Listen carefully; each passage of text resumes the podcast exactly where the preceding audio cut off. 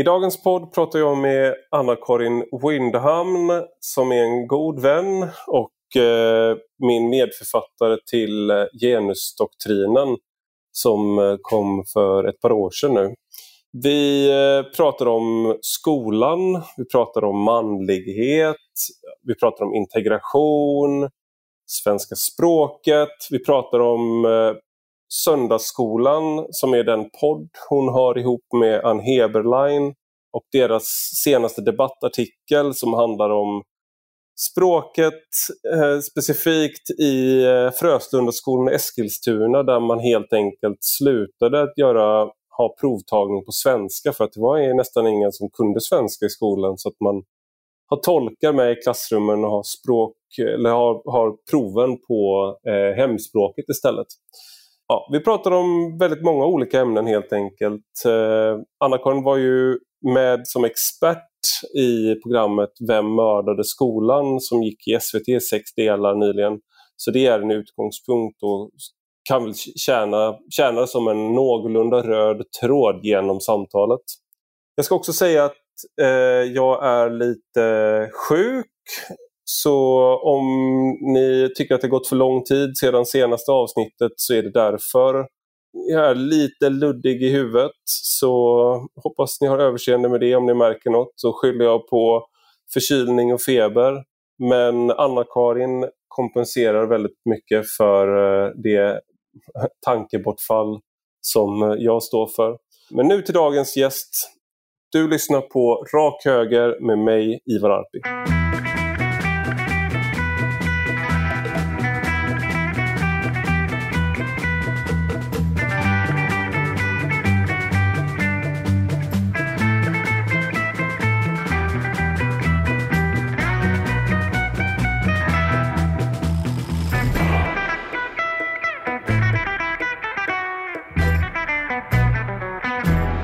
Välkommen Anna-Karin Windham till Rak Höger. Tack Ivar Arpi. Roligt att också få prata så här ibland. Det är ju inte så ofta vi ses nu för tiden, men ibland händer det. Ja, och det, vi skulle ha setts och gått på revy så här ståndsmässigt, men då blev det ingenting ändå. Och, Nej, eh, mitt, mitt gig blev inställt och då blev även roligheten inställd tyvärr. Men eh, ja. snart igen. Så då, då ses vi i eten istället. Vi kan mm. inte se varandra men vi kan höra varandra. Det är i och för sig så vi, i princip så vi skrev hela genusdoktrinen också. Att vi gick och pratade telefon med varandra och pratade igenom allting dagligen. Och skrev i samma dokument. Jag skrev i samma dokument men vi sågs nästan ingenting. Nej, faktiskt. Så är det. Storverk kan skapas på detta vis. Ja, hör det lyssnare. Det, det, går, det går att skriva så fantastiska böcker bara med hjälp av att man pratar telefon med varandra. Vi mm. borde haft sekreterare, någon som antecknade alla stora tankar. Liksom, jo, men, det... ja, men vi hade vi inte någon idé om att ge ut vår sms-tråd? Eh, ja. Kopplat till eh, som så här, behind the scenes av gen making, the making of genusdoktrinen. Så det kanske är någonting vi ska återskapa, om, det ja, nu, om ni lyssnare vill ha det. Det hade blivit en jättebra liksom, avrundning på våra yrkesliv kan man säga. Ja, verkligen. Mm. Men eh, idag då så ska vi prata om skolan som eh, inte är det stora liksom, ämnet för valrörelsen men det ligger där och puttrar ändå mm. hela tiden med mm. eh, vinster mm, och eh, ja, integration skolresultaten som inte går uppåt fast de borde, allt det där. Men mm. det är såklart att Ukraina-kriget och skjutningar och sånt där har, har trumfat. Men du var ju eh, i allra högsta grad delaktig och framförallt var du intervjuad i tv-serien Vem mördade skolan som gick på SVT nyligen. Ja. Sista, sista avsnittet sändes för två veckor sedan. Mm. Och där gick ni ju igenom, alltså så här, det var, du var inte programledare utan det var Jesper Röndahl som då var skjutjärnskomiker. Jag sågade hans eh, ledarskap i tv-serien. Du ska få kommentera det också, men jag tänkte bara ni går ju igenom, eller de går igenom och du, du är med i många av avsnitten om vad är det som har lett fram till att svenska skolan eh, har försämrats över tid. Mm vad, vad, vad, kommer ni fram till? Vad kommer de fram till och vad är, vad, vad är din reflektion kring, kring det? Sammanfatta Ja, allt. precis. Men det är ju, eh, slutsatsen är ju att det är omöjligt att säga att det är en av de här reformerna, en av de politiska ingrepp som skedde under, de, har skett under de senaste 30 åren som i sig har drivit den svenska skolan i sank, utan det är kombinationen av olyckliga och slarvigt genomtänkta reformer eh, och sen en oförmåga att reparera de reformerna. Det är så att säga det som har fått en fungerande skola att fungera allt sämre och på sina ställen inte alls. Eh, men i slutavsnittet, om jag minns det rätt, så vänder man också vänder man på kuttingen helt och säger att kan det vara så att också debatten om skolan Eh, och att man hamnar inmålade i hörn eller i fastlåsta positioner om vad man ska tycka och inte och vilken skolpolitisk linje man företräder. Eller om man begagnar sig av uttrycket flumskola eller inte. Kan, mm. kan sådana saker ha, ha förstört för skolan, alltså debatten om skolan då? Och den sista hypotesen där, den håller jag väl inte för att vara en sannolik mördare, därför att att man debatterar någonting som är ett, eh, som utan tvekan är ett samhällsproblem. Att den mm. svenska skolan fungerar dåligt. Det kan inte vara boven i dramat. Utan snarare är just den här fastlåsningen då, att man har så svårt från vissa politiska partier att växla och kanske också backa och säga eh, vi tänkte helt enkelt galet där. Och mm. eh, den reformen föll inte ut så som vi ville. Och detsamma gäller ju det fält jag verkar inom, det akademiska fältet, där man har haft synnerligen svårt och erkänna eller idka självkritik och säga att det man har gjort och drivit på för i lärarutbildningen har försämrat de nya lärarnas, eh, vad ska man säga, beredskap att, att driva undervisning och klara av olika sorters undervisningsmetodik och så vidare. Mm. Men är det, vad är liksom din egen, eh, om, om du skulle ändå, för det här, här går man igenom i tv-serien då som är så infotainment, det är ju, mm. och det är det jag var kritisk till. Så där, men pratar man om kommunaliseringen, pratar om friskolereformen, pratar om pedagogiken, att man, mm. den blivit mer postmodern och, och flummig. Betygen, alltså betygsreformer. Digitaliseringen. Digitaliseringen. Ja. Och, och sen då debatten. Är det liksom vilken av de här, vilket av de här spåren tycker du är mest fruktbara i liksom att, ja, i kombina vilken kombination? Ja, precis. Nej, men jag, jag, tror att det som har haft en, en oerhört stor, stor inverkan på den tillvaron i skolan och hur undervisningen bedrivs och hur lärarens eh, yrkesroll ser ut och förändras, då är det kunskapssynen. Och i kombination med det att man förändrade bedömningssystemet och betygssystemet.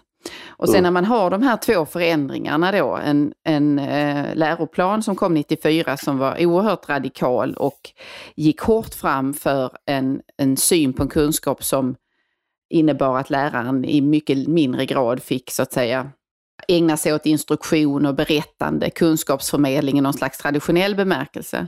När den här om, eh, positionsförflyttningen sker, eh, eller paradigmskifte kan vi till och med tala om, när det landar i en period av en väldig tilltro till digitala verktyg och att de här digitala verktygen, det är framtiden. Det är, där vi, det är det vi ska satsa på. För att om vi inte satsar på det så kommer vi bara utbilda människor för den tid som redan har varit, tiden som har flytt. Och vi måste utbilda för framtiden och framtiden vet vi ingenting om. Så därför är liksom all sån här gammal skåpkunskap, det som vi har trott var viktigt, det är inte viktigt längre. Utan det är liksom det är det nya, det är framtiden och det är de mm. digitala verktygen. Så jag tror att de tre i kombination har tillfogat skolan oerhörd skada faktiskt och försvårat för lärare att bedriva kvalitativ undervisning. En sak som man inte tar upp i den här tv-serien, eh, jag ska bara säga, jag, jag, tycker att den här, det som jag skrev i Svenska Dagbladet, då hade jag sett något avsnitt eh, bara, men det är att man ni, ni som intervjuas i serien, experterna är och, och, även de som, är, som granskas är intressanta röster om man vill höra mer av. Men man lägger det på den här nivån att det är hela tiden liksom, som att det inte är på riktigt genom att Jesper Röndahl mm. då, eh, går runt och skojar. Bara namnet Vem mördade skolan? Det ska vara Alltså, som man säger då, han lägger upp det på det sättet att det är ingen som orkar lyssna på en tv-serie om skolan. Så man måste göra det som att det har skett ett mord, det är blod, det är liksom sådär. Mm. Och sen är det så hela tiden att det, det är som en detektivutredning fast det inte är det då. Mm. Eh, och det blir hela tiden skämtsamt och precis när, man bör, när det börjar brännas så tycker jag att man viker undan. Och det är då, mm. Man har alla er på plats så blir det så här, men jag vill höra, ja nu är jag ju partisk då, men jag vill höra Anna-Karin prata fem minuter till om det här eller sitta och prata om det här. Kanske ihop med någon av de andra. Mm. Och jag vill höra de, de, de, som är på andra sidan, vill höra dem prata mer också. Jag vill inte, liksom, om jag vill se Jesper Rönndahl skoja så kan jag gå på hans stand-up. Mm. Jag vet inte vad du har för reflektion kring det? Nej, alltså i stycken kan jag väl hålla med. Jag, jag, jag är positiv till att man använder satir mm. i den här programserien. Därför att jag tror att eh, satir med finess och alltså riktigt smart satir kan på ett annat vis än det då klassiska granskande reportaget eller de, de utredande samtalen. Det kan ändå liksom tydliggöra vissa saker och också spegla verkligheten på ett, ett väldigt avslöjande sätt. Mm. Så att satiren i sig är jag absolut inte negativ till och jag tycker att man i stycken fick till det bra. Eh, dock kanske det är så att den här formatformen av att det ska vara en mordutredning och så vidare ibland kom att eh, styra berättandet för mycket och eh, stod i vägen då för vissa typer av fördjupningar eller form, andra sätt att satirisera saker som man hade kunnat tillåta sig om man inte då var låst vid att det skulle liknas vid en mordutredning. Mm. Eh, jag kan också eh, ha en viss kritik mot att det ibland finns en, liksom ett, ett, ett rep, det är nästan smått repetitivt i hur skämten är konstruerade. Och det är det jag menar med att jag gillar satir med finess. Att man ska ju som tittare, lyssnare bli lite tagen på sängen av den vinkel man gör eller av mm. det skämt som, som presenteras och inte kunna förutsäga det därför att man vet att för två minuter sedan så hade skämtet den här uppbyggnaden och så vidare. Mm. Och här finns det väl då, jag vill minnas att du i din recension eh, vände dig mot att det var utseende-relaterade skämt och sånt där. Och det var ju någonting som återkom de sex episoderna igenom och då blir det också förutsägbart. Alltså jag är helt okej, så här, jag är helt okej med att man skojar om människors utseende eller pratar om det. Jag är nog inte så lika skeptisk till det som för att det, det, kan vara en del av uh, satiren, det kan vara en del av förmedlingen att någon ja, ser ut på ett makt. visst sätt. Liksom, ja. och sådär. Men, men, jag kan också, det blir också när man bara skojar om att eh, till exempel att män, männen som är med, att de är tjocka till exempel. Eller sådär.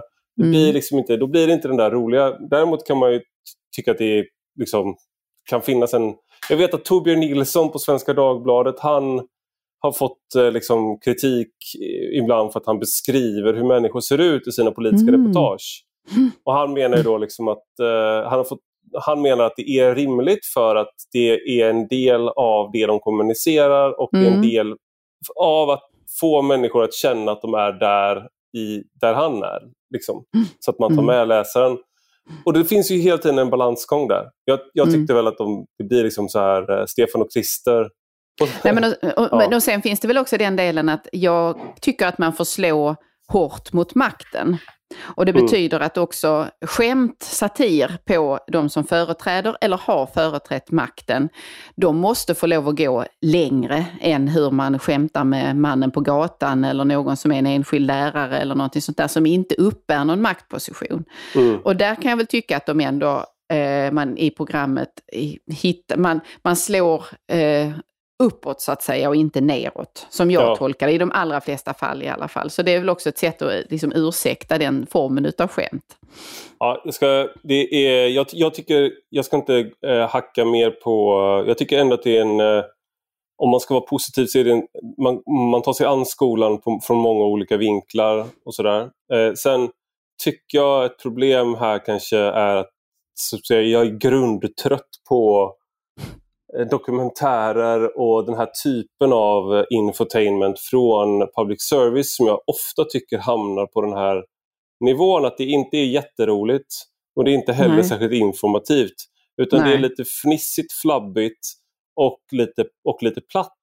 Jag tänker mm. bland annat på eh, Belinda Olsson gjorde en serie om eh, kön för, för mm. ett tag sedan och jag var liksom väldigt positiv då för man har ju efterfrågat det efter eh, Hjärnevask som eh, den här norska dokumentären som kom för tio år sedan. Så tänkte man okej okay, nu kommer en svensk version äntligen.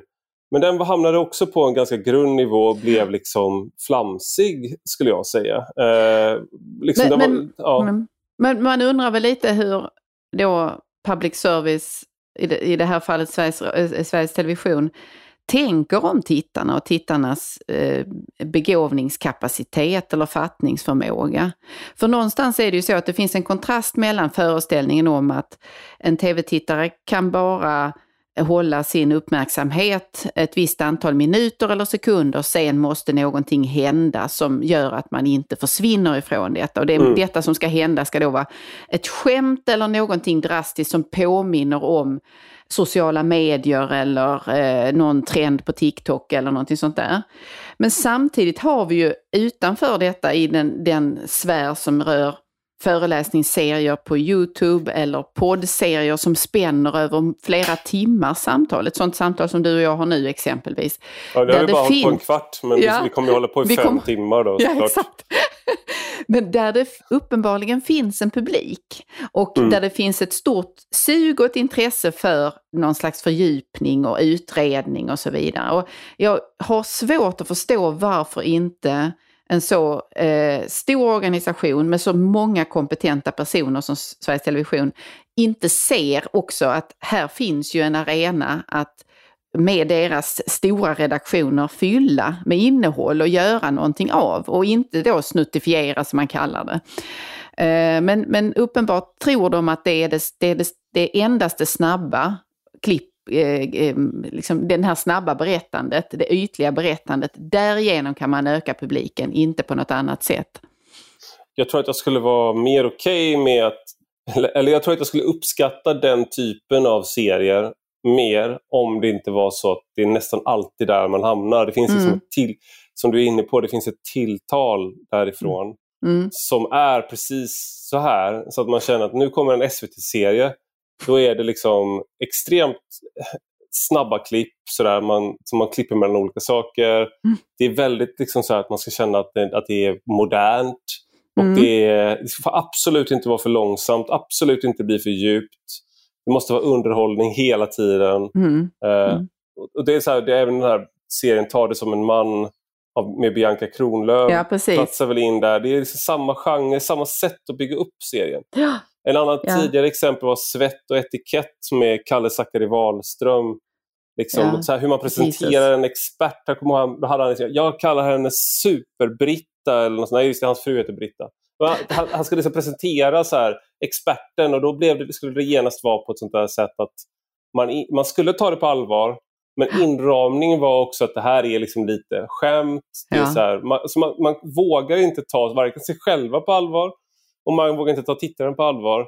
Och då tycker jag också att ibland att det roliga blir inte lika kul. Nej, heller. det blir sökt. Eh, det, och det, jag kan ta ett konkret exempel. Jag var med i ett, i ett intervjuprogram i Sveriges Television och i förintervjuerna till detta så pratar vi om allt möjligt jag har gjort och vad jag är just nu och vad jag gör nu och så vidare. Och så eh, underströk man hela tiden att det är ju det personliga vi är ute efter här. Det är det, det är det personliga. Så om du skulle kunna komma på någon gång, kanske den första gången som du upplevde det här med orättvisor kopplat till kön och så. Kan du komma på någon, någon händelse, kanske när du gick i skolan eller någonting som hände på rasten eller något liknande. Och jag kände att det fanns en sån eh, infantilisering dels av mig, mm. av det jag har gjort och eh, hur man kan så att säga förstå och förklara det. men också av tittaren. Där man tror att tittaren kan inte ha ett intresse för detta, eller för mig som person eller det jag har gjort, såvida man inte får en oerhört banal berättelse då om någon som blir eh, åsidosatt på en skolrast eller som inte får lov att tala när man räckt upp handen i 30 minuter eller något sånt där. Mm. Och det är någon slags statiska bilder som man söker. Eh, eller urtyper av upplevelser som man tror att man måste återberätta om och om igen. Annars så finns det ingen igenkänningspunkt och eh, ur det ska då djup uppstå. Och jag tror att det är precis tvärtom. Det blir förytligat istället. Men det blir också den här eh, vad heter det, sommarprats... Eh, ja eh, liksom, eh, logiken där på något sätt, att du, dramaturgin, att du, det är alltid det personligt upplevda som sen leder fram och så får man liksom en motgång och sen så genom sitt engagemang eller någonting så kommer man sen så blir det någon slags katarsis eller man lyfts upp på något sätt och ja. lyckas. Det är, därför du och jag, ja. det är därför du och jag inte får sommarprata. För vi hade bara sagt med samma, nu blir det politik. Exakt, jag, jag tänker på det, men jag, jag har ju med om det där, varit med om det där också då, att man, man ska berätta det personliga, var kommer du ifrån och allt det där. Ja. Ställer, man ställer ju upp på, jag har ställt upp på många av de där sakerna genom åren, men jag hade en upplevelse förra sommaren när jag var med i, vi intervjuade Göteborgs-Posten, mm. där journalisten sökte massa olika saker hos mig på ett väldigt obehagligt sätt. Och jag var mm. med honom under lång tid, mm. flera timmar liksom. Och eh, sen i texten så var det som att han hela tiden hade försökt sätta dit mig på mm. massa olika kon på konstiga sätt. Så då kände jag att okej, okay, ja, det här var eh, den här självbespeglingen. Man ställer ju upp på den här dramaturgin, man ska synas. Och jag hade börjat med, då med Substack, så jag skulle liksom få mer eh, jag ville ha, eh, jag, jag, ställde upp på sådana saker du ville för att jag synlighet. ge någonting. Ja, liksom. ja. Eh, och det var precis efter bulletintiden. Men jag kände då att ja, men jag är klar med det här nu på ett tag. För att jag, jag blev, det fick lämna som eh, besk eftersmak. Plus att mm. de ljög också. Om att jag, att, jag, att jag gömde mig på hemlig adress i skogen. Mm. Och Det enda jag mm. hade sagt var, skriv inte ut exakt var vi är för jag är hos mina svärföräldrar och jag vill inte att, det ska liksom läggas ut i GP. Mm. Men då, mm. då, då, det sket de i. Så sen efter det så tror folk eh, fortfarande idag att jag bor på, att jag gömmer mig i skogen i Värmland på en hemlig adress. Mm. Eh, mm. För att jag är sådär. Och det gör jag ju inte, men det, det, jag har inte försökt att anstränga mig för att folk inte ska tro det heller, för det är helt okej okay om folk tror, tror det. Sådär. Men, eh, ja. men det är någonting med den här inramningen där du liksom ja, ska, det. ska, person, det ska bli personligt, det ska liksom vara, berätta något privat om dig själv. Eh, annars orkar att... inte människor. Jag undrar bara, Peter Englund till exempel, Mm. Berätta första gången du kände att Karl XII slog an liksom någonting. Vad kände du? Alltså det blir så här, vissa fält, som till exempel de fälten som du har debatterat liksom, mm. eh, om, om genus, identitetspolitik, eh, feminism. Där så förväntas du, som, särskilt som kvinna, att ha varit med om en slags mm. urtrauma. Mm för att förklara att du sen har ägnat dig åt de här frågorna. Mm. Det började med att killarna i klassen, de tog mig på brösten. Och nu så har jag ägnat hela Nu är det fan ingen som gör det längre. Nej, nu är det fan ingen som gör det. Och det, och det, det. ja, nej men precis. Och det där är, det är banalt och det är också intressant att, att de som ägnar sig mest åt detta är också de som gärna vill göra gällande att de eh, inte försöker eh, och reproducera stereotyper eller någonting sånt där, fast det är precis det de gör. Mm. Eh, och, eh, så det där är, jag tror dock att också stora författare, eh, namnkunniga sådana, kan vara med om att få de här frågorna. Men de kanske är bättre på att säga eh, det där är irrelevant eller det tänker jag inte svara på. Och det tänker jag är en läroprocess. Jag tror nog att jag ändå är något bättre på att identifiera sånt och eh, liksom komma tillbaka med att jag får en utskrift på en text eller en intervju mm. eller något sånt där. Och, gå, och faktiskt eh, det, det, där vill jag att du tar bort eller att man markerar det på ett sätt. Sen vinner man ju inte alla gånger, men men det, det, är också det är liksom dyrköpta lärdomar på något sätt, de här upplevelserna som du, både du och jag har haft. Jag tror också lyssnarna vet ju inte, men du är ju väldigt tuff mot dem när folk håller på och liksom försöker att vinkla saker, när journalister och andra, så säger du till och är väldigt hård. Alltså så här, det där är inte okej okay, att, ni, att ni vinklar det på det där sättet.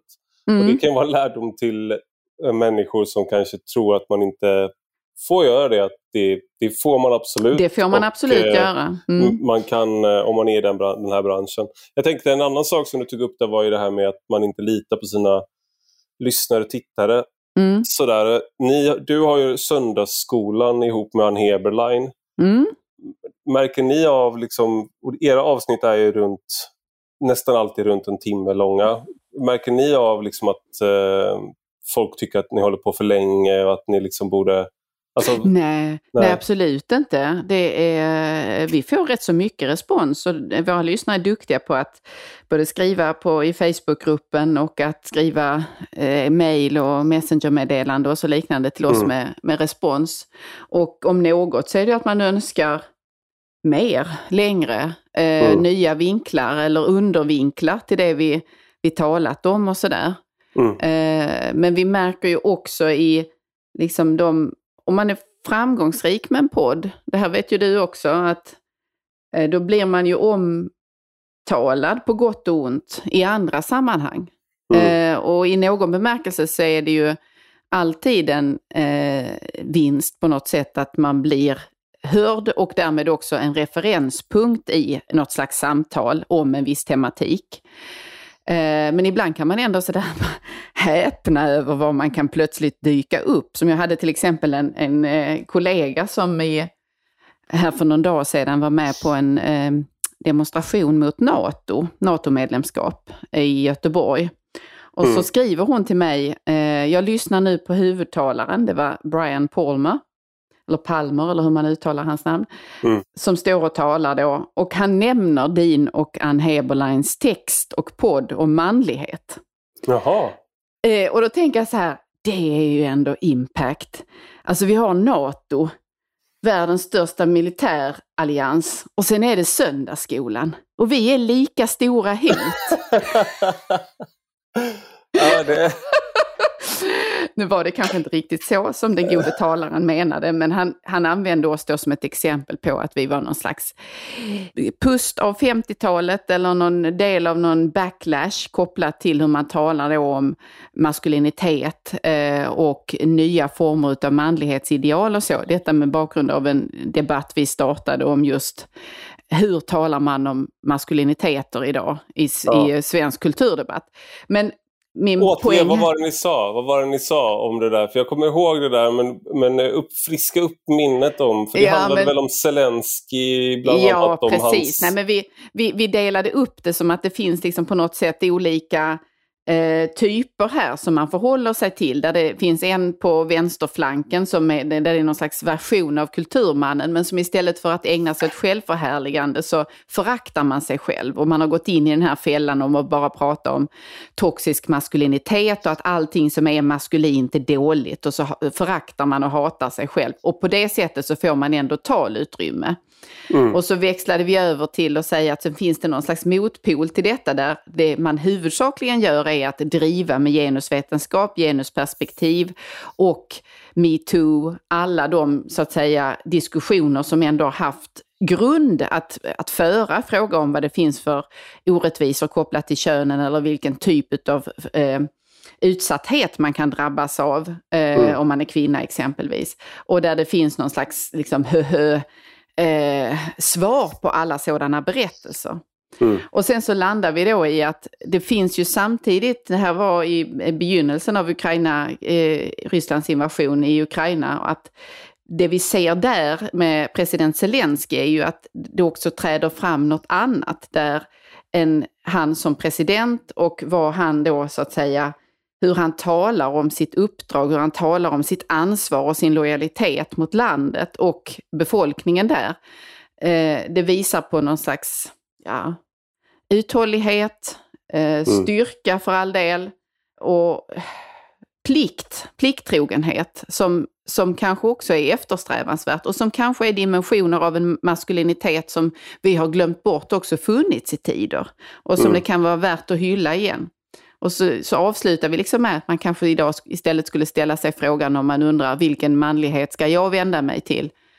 Ja, vad skulle president Zelensky göra? Han skulle spela piano med kuken. han skulle... För det har han också gjort. Ja, han har varit med i Let's Dance och allt sånt ja, där. Så ja. men, om man inte kan leda ett land så kan man mm. alltid ställa sig vid ett piano och spela med sin penis. Så har man i alla fall what ja, ja. Även den gode Lennart Hyland lär ha haft detta som partytrick, eh, faktiskt. Eh, eh, mycket goda källor som har berättat detta för mig. Så att, mm. okay. Men det är, det är, jag, jag tror att eh, det, det, är så intressant för att det finns en sån här så rädsla för eh, manlig styrka. Och eh, samtidigt, för, och det är inte så konstigt, det finns massa liksom, patologiska versioner av, liksom, av våldsamhet och liknande där man mm. använder det som en, så här, eh, som en förtryckande kraft. Men mm. också att man förväntar, det finns den här dubbelheten i att å ena sidan så är man rädd för det, pratar ner det, kallar det toxiskt. Å andra sidan så förväntar man sig det ganska ofta också. Mm. Mm. Jag tyckte, Precis. det här var ju den här eh, eh Ruben Östlund, den här filmen ja. han gjorde, Turist, mm. eller Force Majeure som den heter på engelska. Då, mm. Där en man är med sin familj i någon skidort och det kommer en lavin och han överger sin familj och flyr. Mm. Och sen så eh, klarar sig alla för att lavinen liksom lugnar ner sig. Men då när han kommer tillbaka då är liksom allt förändrat. För han har ju så svikit sin... Han tänkte på sig själv först. Han tänkte på sig själv först mm. och han är man och liksom han är pappa, han är make. Och bara, han, han, han svek det mest fundamentala där. Mm. Och det ja. där, det, jag upplever det ganska ofta som att det, det finns den här dubbel... man pratar ofta om det här dubbelbestraffning av mm. kvinnor. Om liksom att man å ena sidan så ska man inte man ska vara på ett sätt men om man är så då straffas man för det och, och, och sådär. Ja eh, precis. och här det finns något motsvarande med, eh, med manlighet nu för tiden skulle jag säga också. Mm. Och då så finns det olika sätt att hantera det här på. Det är liksom jag bara kom att tänka, jag bara såg ett citat som bara flimrade förbi för ett tag sedan när Orson Welles, legendariska regissören, pratade om Woody Allen. Ja. Eh, apropå den här kulturmannen som, mm. som ni tar upp och liksom som, som, du tar upp nu också då, som är någon slags eh, sätt att hantera eh, kritiken mot manlighet. Så här säger Orson Welles om Woody Allen. I hate Woody Allen physically. I dis dislike that kind of man. He has the Chaplin disease. That particular combination of arrogance and timidity sets my teeth on edge. Like all people with timid personalities, his arrogance is unlimited.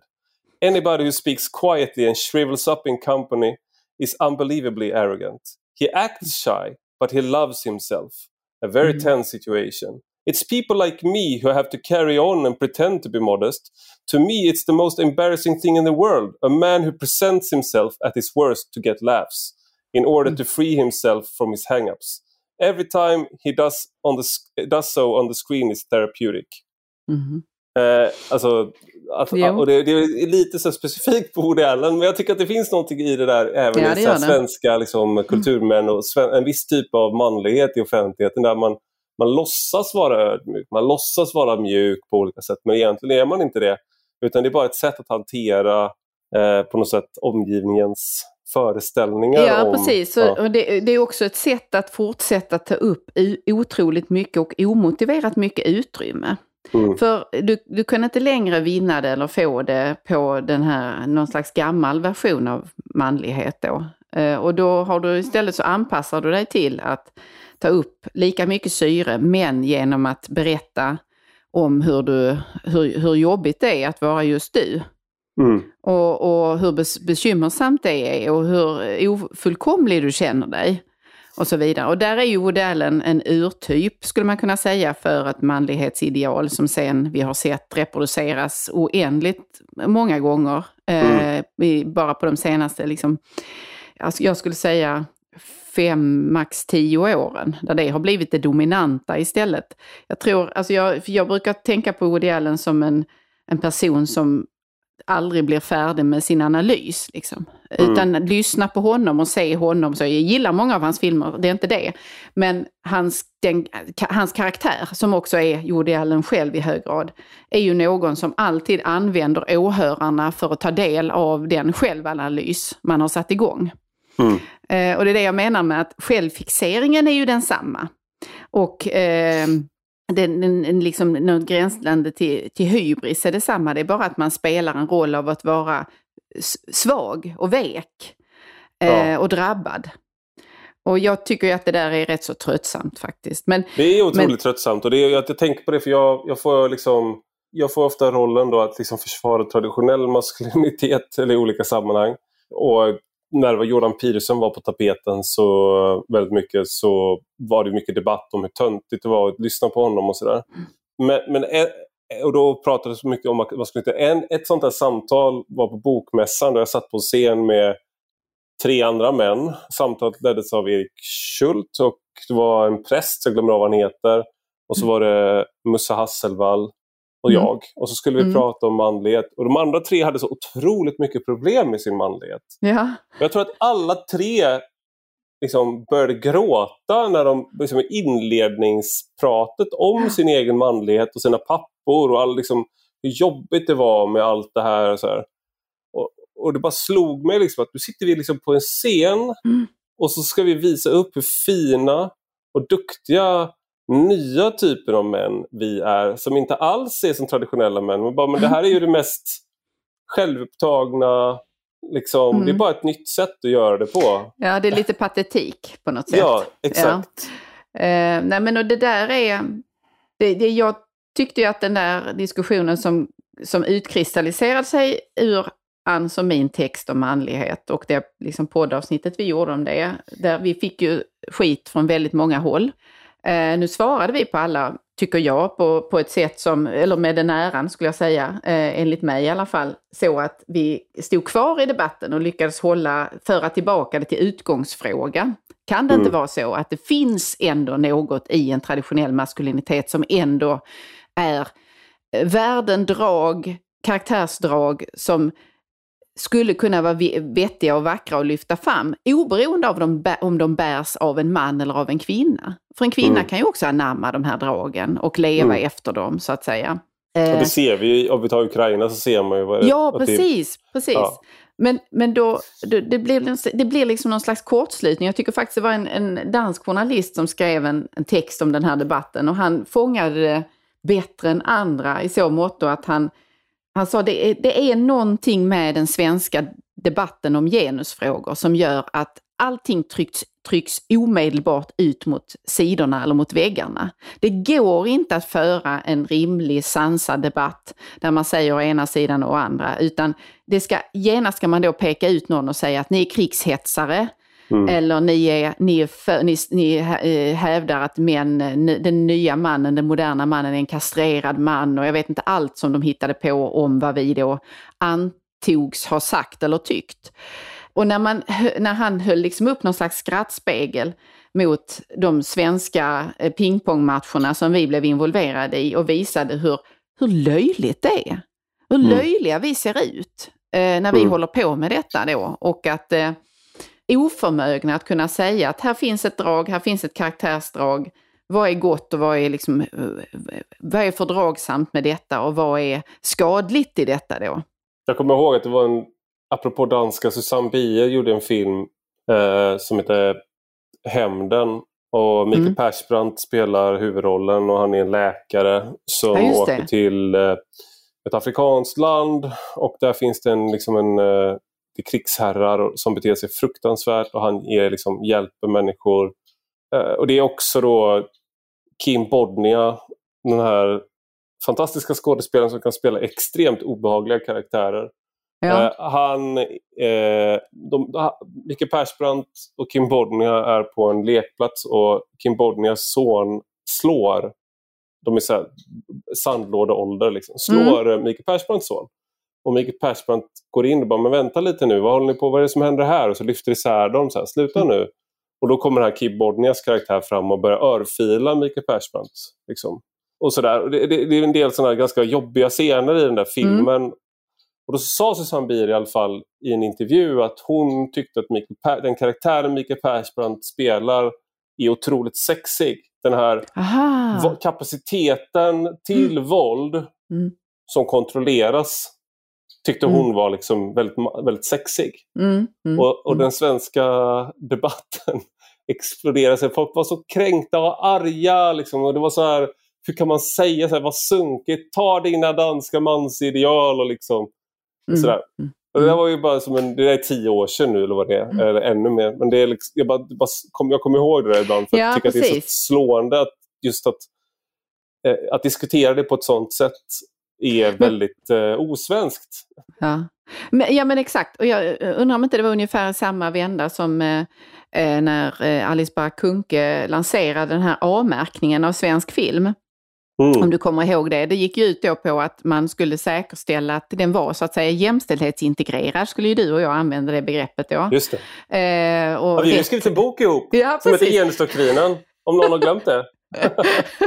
Nej, men har man rätt fördelning av liksom taltid och eh, eh, rätt fördelning av roller höll jag på att säga, allt sånt där. Nej, men det, den skulle liksom genuscertifieras. Och då ställer de frågan under, om detta är under Cannesfestivalen eller något liknande, som ju rullar just nu också, till Mads Mikkelsen om han, eh, vad, vad, säger han då om avmärkningen? Och han avfärdar det omedelbart på sitt då typiskt danska vis och säger i princip att alltså är det här en sån här löjlig, typiskt svensk feministisk fråga så kan du passa dig. Liksom. Ja. Och eh, det gav ju då, det, det gav liknande kortslutning i diskussionen ja. om kon kontrasten och konflikten mellan svensk och dansk film i fråga om hur vem som når konstnärlighet och vem som berättar något eller vem som har så att säga... Eh, eh Rätt märkning. Ja, exakt. Eh, men men det, det, och det är det som är poängen här, att vi ser ju bara löjliga ut i detta. Mm. Eh, och om något kan vinnas ur sådana här ganska i stycken pinsamma debatter då, det är ju att, att vi får det synliggjort. Och även om det är jobbigt när man är mitt i en sån där diskussion så kan man bara uthärda det så tror jag nog ändå att en del läsare, lyssnare och så vidare i efterhand kan tycka, men vad var det? Alltså vad, vad, vad tusan handlade det där om? Och vilka ja. tokiga liksom, positioner folk visade sig ha intagit. Om jag är den som ska hålla en röd tråd här då som har bjudit in dig så kanske mm. jag misslyckats med det. Men jag tänkte vi skulle eh, komma tillbaka till Jag följer söndags... bara dig. För jag är ja, en så liten kvinna. Ja. ja. det vet vi ju. Du är min parhäst har du kallats vid något tillfälle för att, för att få ett eget namn. Eh, men eh, apropå fräscha idéer om kön, att beskriva mm. en, en eh, kvinna som skriver en bok på det sättet för att hon har en manlig medförfattare. Eh, men ni skrev ju också, du och Ann, en text, om vi går tillbaka till, till skolan, ja. så skrev ni en debattartikel för ett par veckor sedan om som, som handlar om Fröstunda skolan i Eskilstuna. Och det ja, är även precis. ert senaste avsnitt i Söndagsskolan eh, som, har, som heter Språket handlar mm. delvis mm. om, om det här.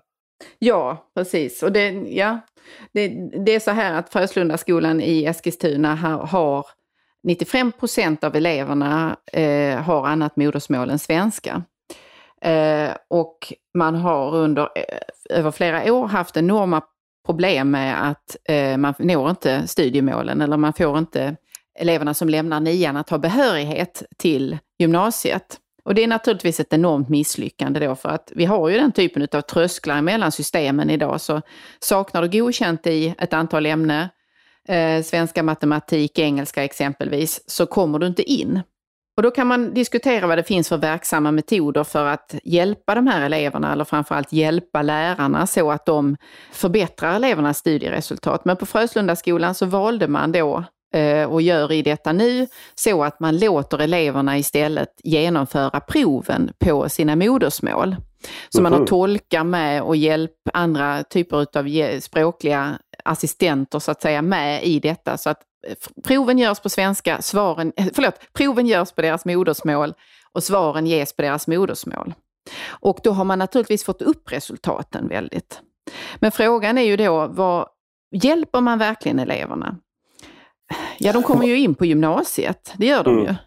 Men hur ska de stå sig där? Och om det är så, det här, en del av de här eleverna är alltså födda i Sverige.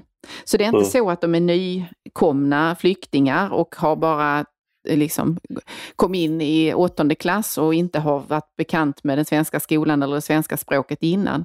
Men de lever i sammanhang där föräldrarna i hög grad står utanför arbetsmarknaden. De lever i utanförskap, så kallade utanförskapsområden och är inte i, i så att säga i det svenska samhället på det sättet att de konfronteras eller badas i det svenska språket. Mm.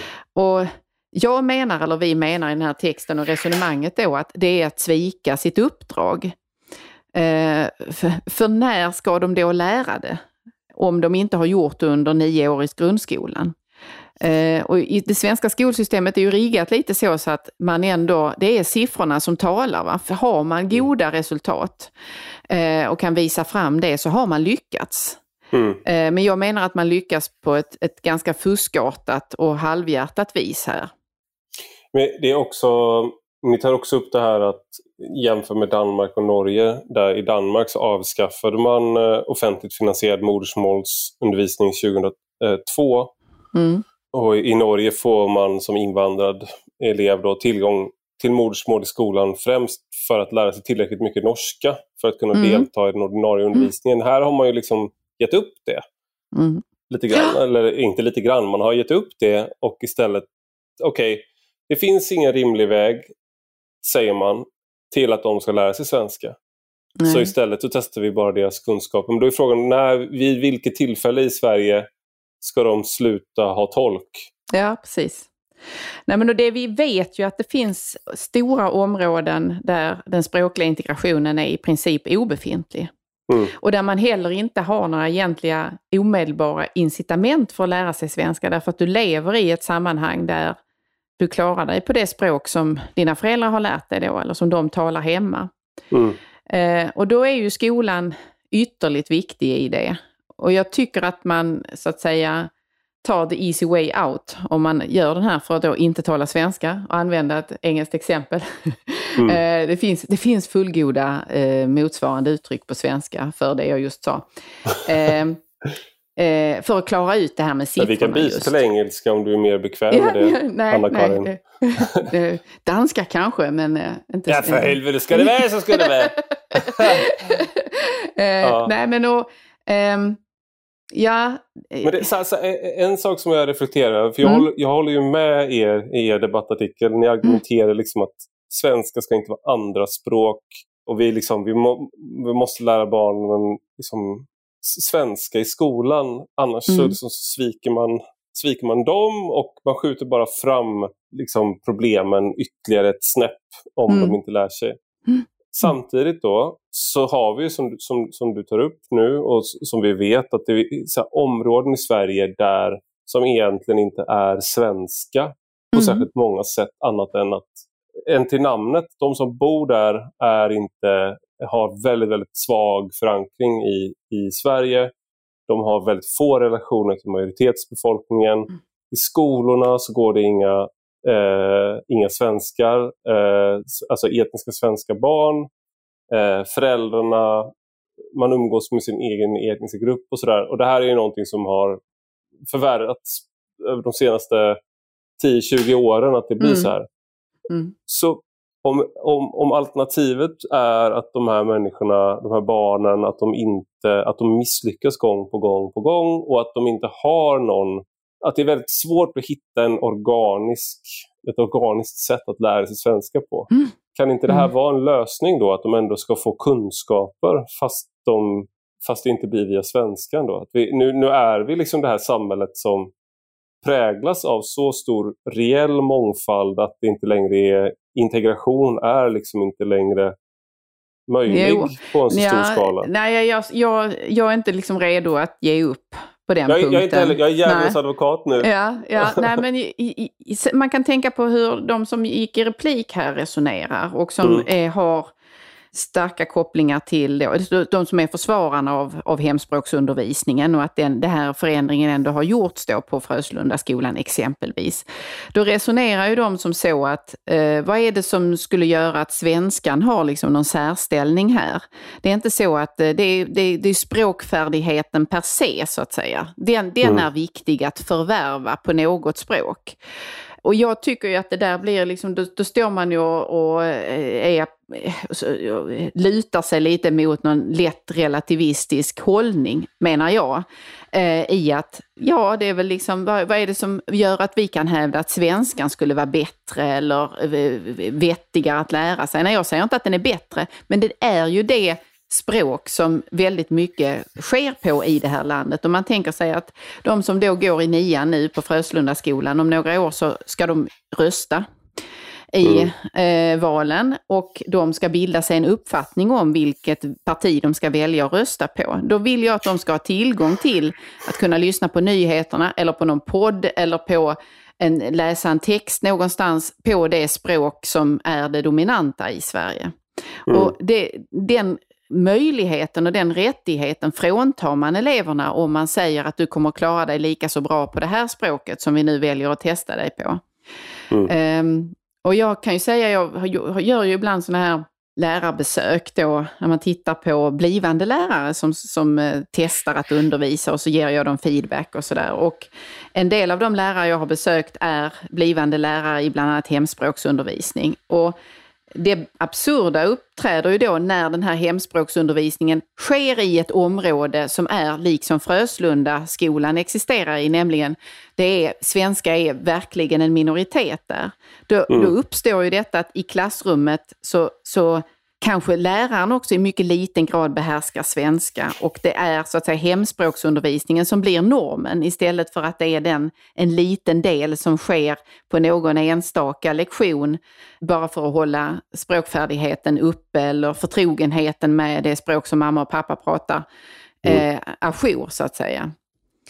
Det, det, är det en blir, konstruktion något... som är från en annan tid känns det som. För jag, ja, jag tänker exakt. på till exempel Ah, en, eh, min ex-flickvän, eh, hon, hennes föräldrar kom från eh, Uruguay.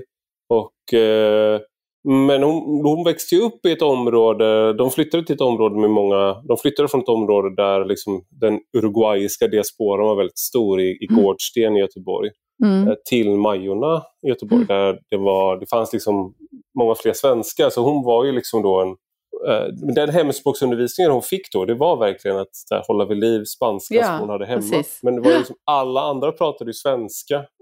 Mm. Eh, och det, det, är ju liksom så man tänker sig då att det ska vara med hemspråksundervisning. Det är det man ser framför sig. Men det blir absurt om alla pratar de språken och så har du dessutom hemspråksundervisning ja, ovanpå det när det kanske borde vara då svenskundervisning som är det som skulle vara bli, det borde vara det motsvarande hemspråksundervisning ja, i de kontexterna.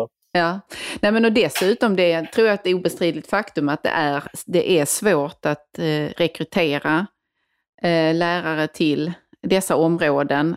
I synnerhet att rekrytera lärare som inte bor i det området redan eller då har sin kulturella hemmahörighet i den kultur eller den språkkontext som har blivit dominant i det området. Eh, och det mm. gör ju att om man i sig Angered, jag bor ju i stadsdel Angered eller Biskopsgården eh, här i Göteborg, eh, har den typen av nästan samhällen vid sidan om samhället och det inte ens är möjligt att få lärare ute i det området eh, som kan tala svenska så som du och jag talar svenska nu med, den, eh, med sådan du hög grad av... skånska. Ja, men, ja. ja. eh, då blir det ju inte något språkbad av det.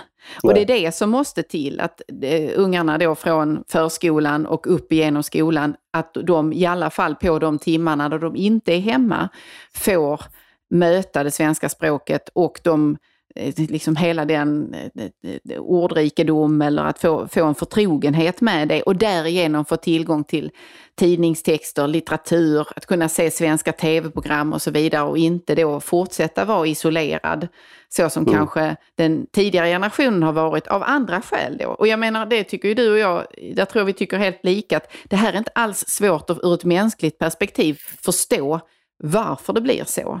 Och varför man söker sig att vara där det finns de som talar ens eget språk och där man känner sig hemma i fråga om kulturella eh, kultur eller sätt att eh, existera på överhuvudtaget. Jag förstår det. Men det har också ett visst mått av, eh, inte bara isolering i sig, utan också destruktivitet förhållande, i förhållande till de unga som ändå vill bli en del av det svenska. Mm. Men, det, men det, jag tror också att det här blir en, om man jämför med tidigare... Det, det, ibland är det svårt att komma ihåg för vissa av de här sakerna låter ganska likt när man pratar om det men, men så det kan vara svårt att, komma, att, att förstå hur mycket saker faktiskt har förändrats sen till exempel 90-talet där man också hade segregation, problem med integration. Man hade det på 70-talet, 80-talet, 00-talet. Men det vi har idag är på en skala som jag tror liksom, som är viktigt att komma ihåg att det är, det är annorlunda och det är att man har det fanns fler mötesplatser förr. Det var mer naturlig blandning även om det var segregerat.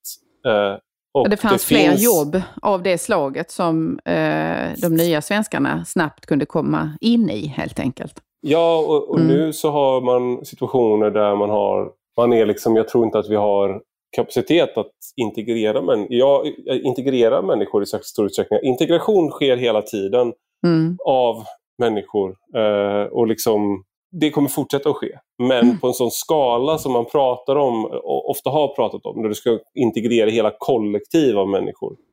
Mm. Det tror jag inte vi har kapacitet. Jag tror bara liksom att det, det, är inte det som kommer ske framöver. Det kommer, eh, om det sker så skulle jag bli förvånad mm. snarare. Mm. Samtidigt då så människor ur de här grupperna från de här områdena hela tiden kommer att röra sig in i majoritetssamhället och bli integrerade. Men det är, det, det, är snarare individuella resor och det är liksom inte på en sån nivå att man kommer åt problemen man pratar om. Och Det här gäller mm. även skolor. Där mm. kan jag bli sådär, eh, eh, om man ska vara kritisk mot, om man är tillbaka i skolan så, man ska kritisk mot eh, jag känner inte att vi var klara med att vara kritiska mot eh, vem mördade skolan. Nej. Nej, men, eh, jag skojar bara. Men, mm. men eh, där så pratar man inte så mycket om integration i det programmet. Man pratar Nej. inte om segregation och de problemen som, som hänger ihop med det. Att liksom Nej, precis. Och det, det är ju så här att den programserien räddar ju sig ur den kritiken genom att huvudsakligen söka förklaringarna till det mordet på den svenska skolan 30 år tillbaka i tiden. Ja. Och till reformer som, som så att säga var i sin linda då. Och sen slog de ut under 90-talet, början av 2000-talet och sen så har man ägnat resten av tiden åt att försöka lappa och laga den skada man orsakade då. Men genom att göra den så att säga setupen i, i programmet så, så kan man ju då bara röra vid eh, den enorma problematik som finns kopplat till integrationen och de stora flyktingåtaganden som Sverige har gjort och i gör. relativ, och i, gör i, i den som har skett i en relativ närtid och som fortfarande sker. Ja. Eh, så där kan man väl tänka att det finns alla skäl att fortsätta göra granskningar av skolan eller hjälpa till och förklara vad är hur ser så att säga problembilden ut? Eh, mm. och vad kan det finnas för, för fungerande metoder för att lösa detta? Där då kanske Fröslundaskolan är något jag är kritisk mot. Men jag menar, de, de, de söker ju i alla fall efter sätt att få det här att, att inte bli etter värre, utan hitta något sätt att få eleverna vidare i systemet. Men, och där, om man då vidgar kritiken, eh, så skulle man kunna säga att den här i stycken liksom enklaviseringen som, som har skett och som vi såg under påskupploppen eh, komma till uttryck också. Där har ju forskningen, eh, i synnerhet samhällsvetenskapen och i synnerhet vissa delar av samhällsvetenskapen såsom sociologi, kulturstudier som väl sorterar under humaniora, socialantropologi och så vidare, kriminologi, i mycket liten grad ägnat sig åt att försöka förstå eh, och förklara det vi då eh, såg slå ut i, i fullt kaos under Nej, påskhelgen. Jag tycker det var jättetydligt att det var toxisk maskulinitet.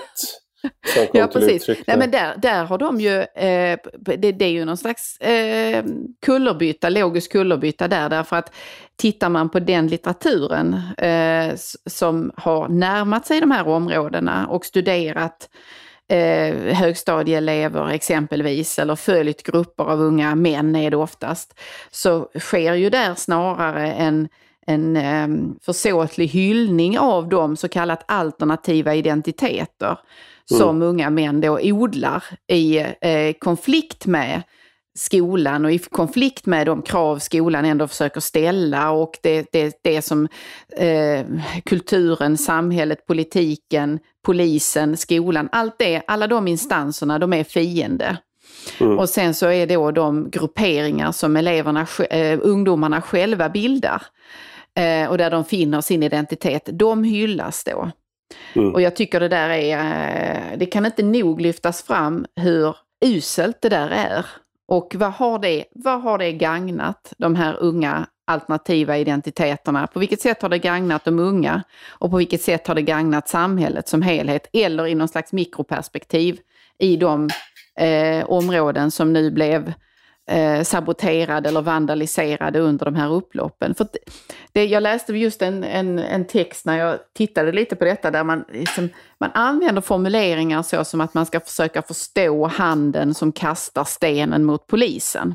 Mm. För de här upploppen, det är ju inte första gången vi ser det, utan det har ju varit tidigare eh, ganska likartade dramer, bara att de inte har varit på det här liksom, komprimerade sättet under en helg. Eh, men, men den, det är den retoriken, det är det synsättet som då går igenom istället för att analysera det med så att säga kritisk blick i fråga om hur destruktivt det här är. Och ja. försöka förstå vad kan man göra istället.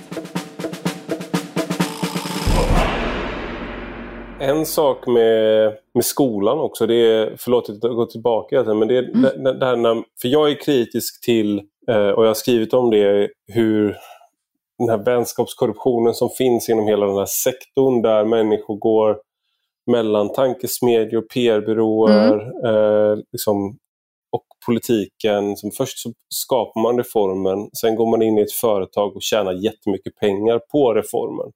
Mm. Eh, och liksom att det är gigantiska aktiebolag som ska vara de som driver, som, som driver mycket skolor i Sverige.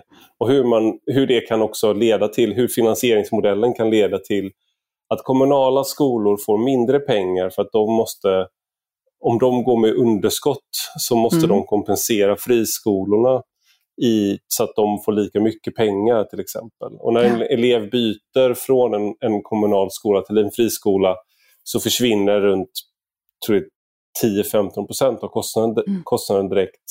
Men hela skolpengen försvinner så du har kvar lokalkostnader, du har kvar lärare och liknande. Det här leder till nedskärningar i kommunal skola. Så jag är inte expert på det här men det finns problem med den här konstruktionen. Eh, samtidigt då så är jag väldigt orolig för att socialdemokrater och andra pratar om att man ska få till allsidig social sammansättning och mm. att man ska få till lagstiftning för det. Vilket alltså innebär den här gamla tanken med att eh, flickor som var ordentliga skulle sättas mellan stökiga pojkar som så här kallade kuddflickor. På samma mm. sätt nu så ska då sven svenska barn som pratar svenska, och svenska hemma som modersmål, eh, de ska liksom användas som integrationsverktyg för de här människorna, till exempel på Fröstundaskolan i Eskilstuna. Då. Mm. Eh, och då, det, det enda sättet som finns mot det där är att du har det fria skolvalet och en fri etablering av friskolor. För då kan du säga Fuck you, mina barn är inte integrationsverktyg. De är, förtjänar en bra utbildning ändå. Jag, jag mm. har ingen lust att experimentera med mina barn. Då flyttar jag mina barn till en annan skola. Ja, och Det där sker mm. hela tiden när mm. kommuner försöker göra de här sakerna. Och då så ser man, även om man då kanske tycker att det här skolan jag satte mina barn i, de tar ut vinster. Eh, mm. Den drivs på ett sätt som jag kanske inte tycker är okej, okay, kan man känna. Men jag undviker de sociala problem som är förknippade med skolan vi lämnade. Eh, nej, men, och då håller ja. man för näsan. Mm. Jo, nej, men det är nog en eh, ganska korrekt observation av de mekanismerna som har, ändå gör att det finns eh, stöd för den modellen. Även om man tycker till mans att det är grisigt att de mjölkar pengar på det sätt som de gör och att systemet i grunden är fel. Eh, och jag tror att alltså de eh, migrationspolitiska åtaganden som Sverige har gjort då, eh, från när man säger Lucia-överenskommelsen och framåt, de har inte väckt en opinion eller motstånd i fråga om hur man lägger sina valsedlar som den skulle ha gjort såvida inte den här exitmöjligheten hade funnits. Mm. Som du beskriver. För att det, det, är ju exakt det som sker, att man ser att någonting förändras i ens område och man gillar inte det. Och så kanske man då, då har man möjligheten att flytta eller så har man möjlighet att köra sin unge någon annanstans. Mm. Till ett område där man då ser ett, en sammansättning som man fördrar.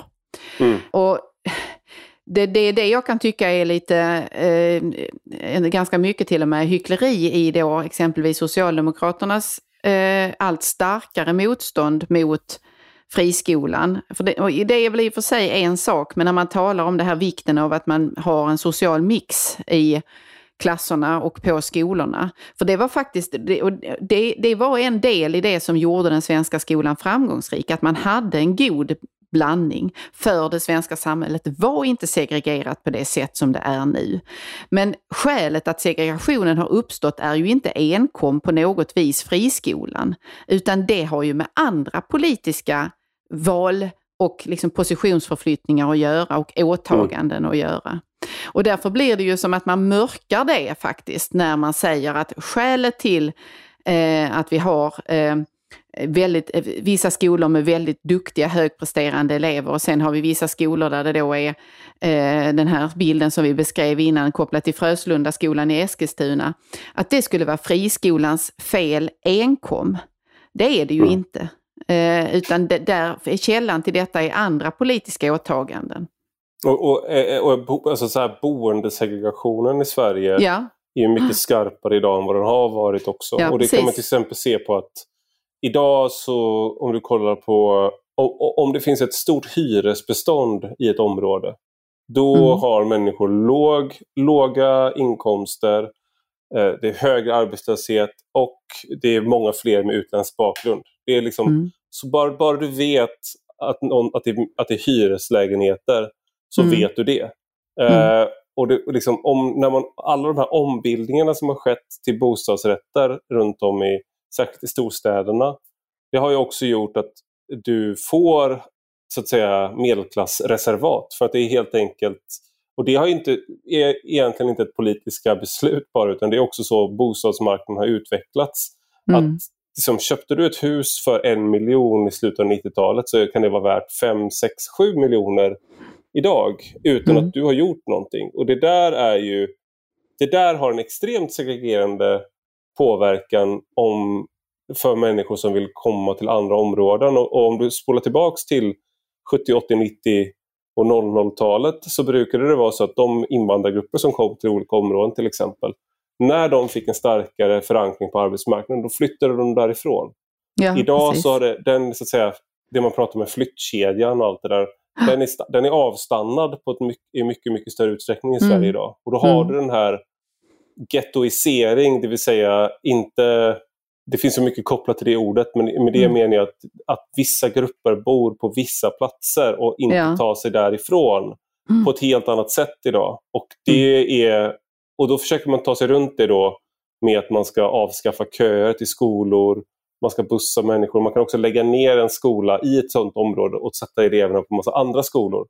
Mm. Och nu visar det sig då när man har kollat på, på det där att det ger inte bättre resultat för alltid för de eleverna heller. Nej, för grundproblemet är kvar. Så att ja, säga. Precis. Men, men ja, eh, friskolan ska samtidigt inte, i synnerhet inte koncernskolorna, ska inte komma undan kritik i detta. Därför att jag läser just nu till exempel Svensk skola AB av DN-journalisten förnamnet undslipper mig, men han heter Lättmark i efternamn. Mm. Eh, och det är en väldigt eh, intressant eh, reportage eller granskning eller vad jag ska kalla Peter, det. Av... Peter Letmark. Eller Peter Lettmark. Lettmark ja.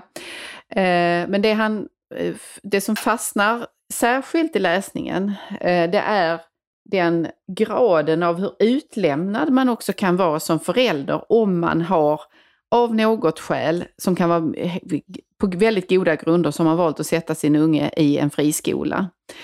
Och sen visar det sig att den här friskolan tänker bara på pengarna och kommer att eh, gidra med undervisningen. De kommer, kan till och med, finns ett sådant fall, där man då helt plötsligt bestämmer sig för att bedriva undervisningen på engelska.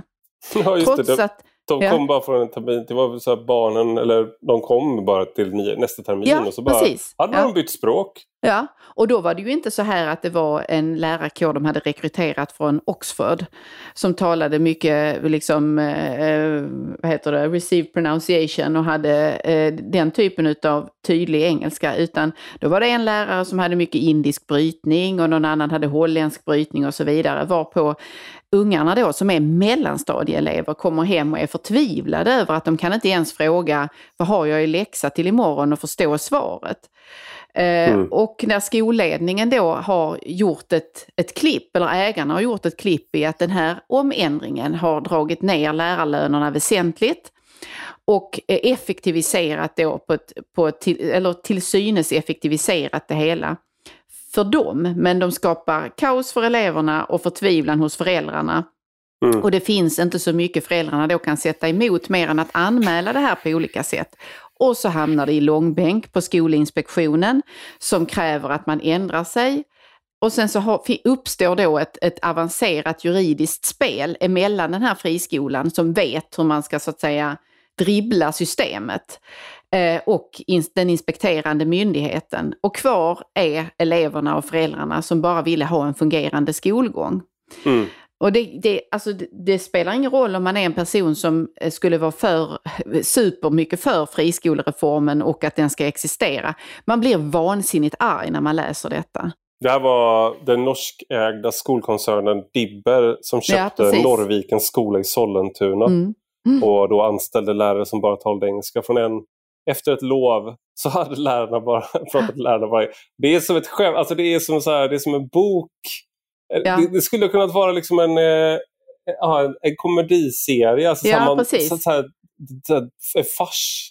Ja, men när, man, när man läser den så, och får de här skölda över sig, exempel på exempel av hur det är andra eh, incitament eller eh, saker som drar för ägarna än att man ska vara den här, ja men vi har lite, vi är pedagogiskt innovativa eller vi, är, vi liksom, drivs av goda ädla syften.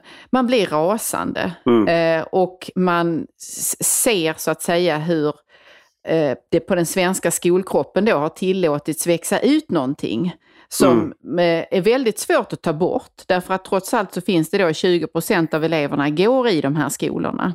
Mm. Och då måste det finnas kapacitet i de kommunala att ta emot dem istället. Och sen samtidigt som man skapat ett regelverk som är så komplext och komplicerat att man slår ut de här små initiativen också. Du mm. vet, de gulliga friskolorna som drivs som kooperativ eller så vidare. Så det, det som folk pratade om när man sålde in friskolereformen. Exakt. Och mm. det var också så det var i början till stor del. Men de små skolorna har till väldigt stor utsträckning, stor utsträckning då köpts upp av skolkoncerner som, mm. som i sin tur köper, köps upp av ännu större skolkoncerner och liknande. Mm. Så det är inte den här liksom, uppsjön av olika liksom, små initiativ idag som man kanske hade sett framför sig och som jag tror många eh, var positiva till. Utan det är de här gigantiska skolorna, som Engelska skolan, Academedia och mm. Jensen, Kunskapsskolan och så där. Det är, ofta, det, det, det, är den typen av skolor som... Eh, en sak som jag, som jag själv känner är att det finns en desperation idag eh, hos många eh, föräldrar för att man vill...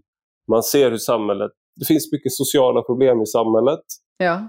Eh, och det finns inte så jättestarka samhälleliga muskler för att hantera dem. Så att om man hamnar på en, en skola med sociala problem så är det liksom, det finns, det, det, är inte så att det finns en massa ordningsvakter som håller ordning på skolan ändå, utan då är det liksom hela havet stormar mm. ibland. Mm. Eh, och så Man vill hitta sätt att undvika de där problemen. Och då är de här aktiebolagen, det är liksom en rovdrift på människors desperation. Ja. Och det är det som stör mig. Och det, är ja. också, det stör mig att det, det är liksom som en, uh, att man är caught between a rock and a hard place här. Ja. Att det är liksom pest eller kolera. Å ena sidan, ska man ta bort det fria skolvalet? Nej, det vill inte jag. Mm. Uh, ska man ta bort uh, vinsterna? Ja, kanske. Men ska man ta bort köer? Ska man ta bort möjligheten för människor att välja bort när, när vi har så mycket problem? jag vill inte det. Men jag vill samtidigt inte att det vi har idag ska få fortsätta för jag tycker att det är en... Eh, varför ska människor kunna bli så snorrika ja, på men, att så många människor försöker ta sig undan samhällsproblem? Ja, Nej, men och sen är det också det här att um... Och det oroar mig mycket, förutom alla de konstiga experiment som pågår då, likt det här eh, eh, Dibber.